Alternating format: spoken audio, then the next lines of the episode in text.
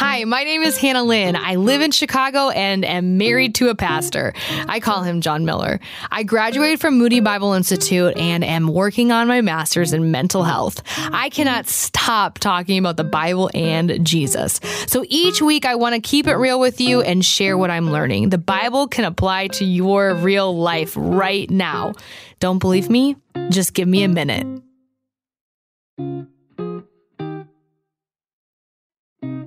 I was scrolling on Facebook and saw a friend of mine posted a status asking for prayers. She was very specific. She wanted the Holy Spirit to show her a plan and a strategy for a healthier lifestyle. I love that. It seems like something really small, but her plea was so powerful. When was the last time you asked the Holy Spirit for a plan and a strategy for a habit you were trying to implement in your life? Typically, this is what I've been doing to break bad habits and build new ones. I have been about habit stacking, which means when you do one habit, uh, it's a cue to do another good habit. Uh, I've learned mm. about accountability, that it works. I have been learning about how to put bad habits out of sight and to make good habits very convenient. Like, you know, leave that book that you want to finish on the counter right where you can see it. I've been learning about habits because I've been reading this book called Atomic Habits. It's a book that is used by many athletes to help build workout and health habits in their lives. And I find it really helpful. It's a great tool. I'm a big fan. I also have a planner where I track my good habits like drinking enough water every day. It's good to see uh, how many times you have made a good habit stick. Uh, for some reason, that helps you just continue the habit because you're like, I've gone so far, uh, so many days without uh, breaking this habit of drinking my amount of water that I want to hit every day. I'm not going to break it now. Uh, the planner also has space to set aside for what uh, it calls a game changer breakdown. I like to call it like a goal map. So I use that as well. But here's the thing, and don't miss this, don't miss the point of this. Uh, love all those tools, love them. But as disciples of Jesus, we have something so much better, and we need to not forget that we have the Holy Spirit, the power of the Holy Spirit to help us build good habits in our lives, to grow, to be more like Christ.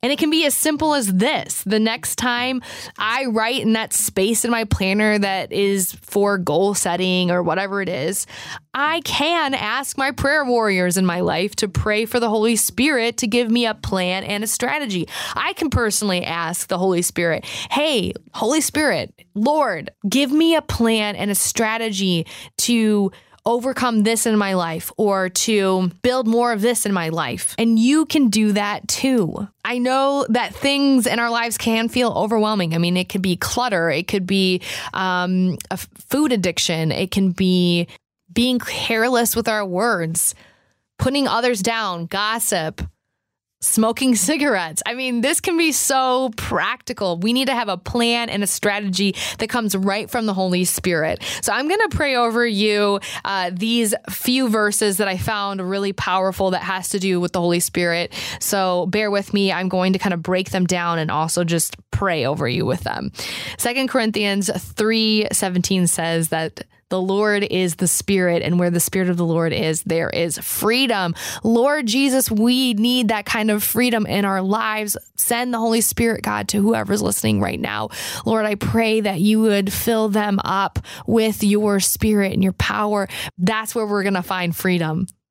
John 14, 26 says, But the advocate, the Holy Spirit, whom the Father will send in my name, will teach you all things and will remind you of everything I have said to you. Lord Jesus, I just pray that you would uh, be able to bring to mind when we need your word in our heart. Lord, I pray that uh, the words of Jesus would be uh, forever uh, etched on our hearts, Lord, because of the Holy Spirit. I pray that uh, that would be something that would come to mind when we need it, uh, when we want to break a bad habit, when we want to create a plan, God, that we would have your words in our heart.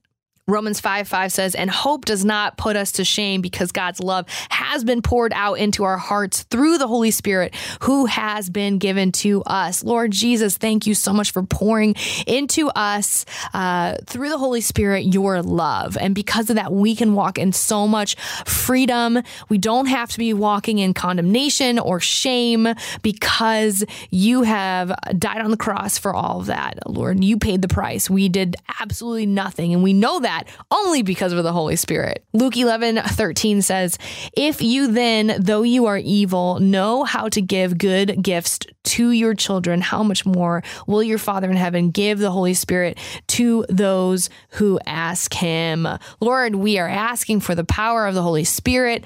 We are asking for you to give us uh, the strength and the plan and the strategy to know what to do in our lives to make uh, the right choices, the next right choice in our life, Lord. And we want to choose uh, to have the Holy Spirit and to listen to the Holy Spirit. In your name, I pray. Amen. Wow, that's real. And I'm your host, Hannah Lynn. While you're here, don't forget to follow That's Real Radio, hit like, and share with a friend. If you want to find out more about me, the Bible, or Moody Radio, head over to that'srealradio.org. That's that'srealradio.org. Thanks for giving me a minute.